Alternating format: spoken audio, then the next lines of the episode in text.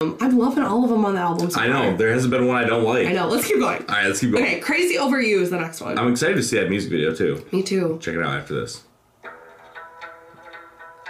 Ooh, this sort of reminds me of uh, Lil Nas song. Rodeo. Yeah.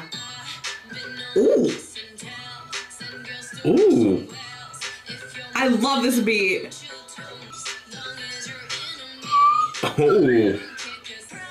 Okay. Ooh, I love that with Okay. the rap. Ooh. Ooh. Listen to those vocals. Ooh, Ooh. Oh, that drop. I love that. Ooh. Ooh. Ooh. Ooh. Oh. Oh, oh no. Dang. I love their Yeah, rapping. me too. They sound so good with that beat too. Mmm.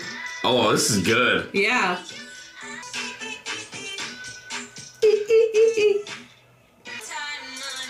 Ooh, it's- Ooh.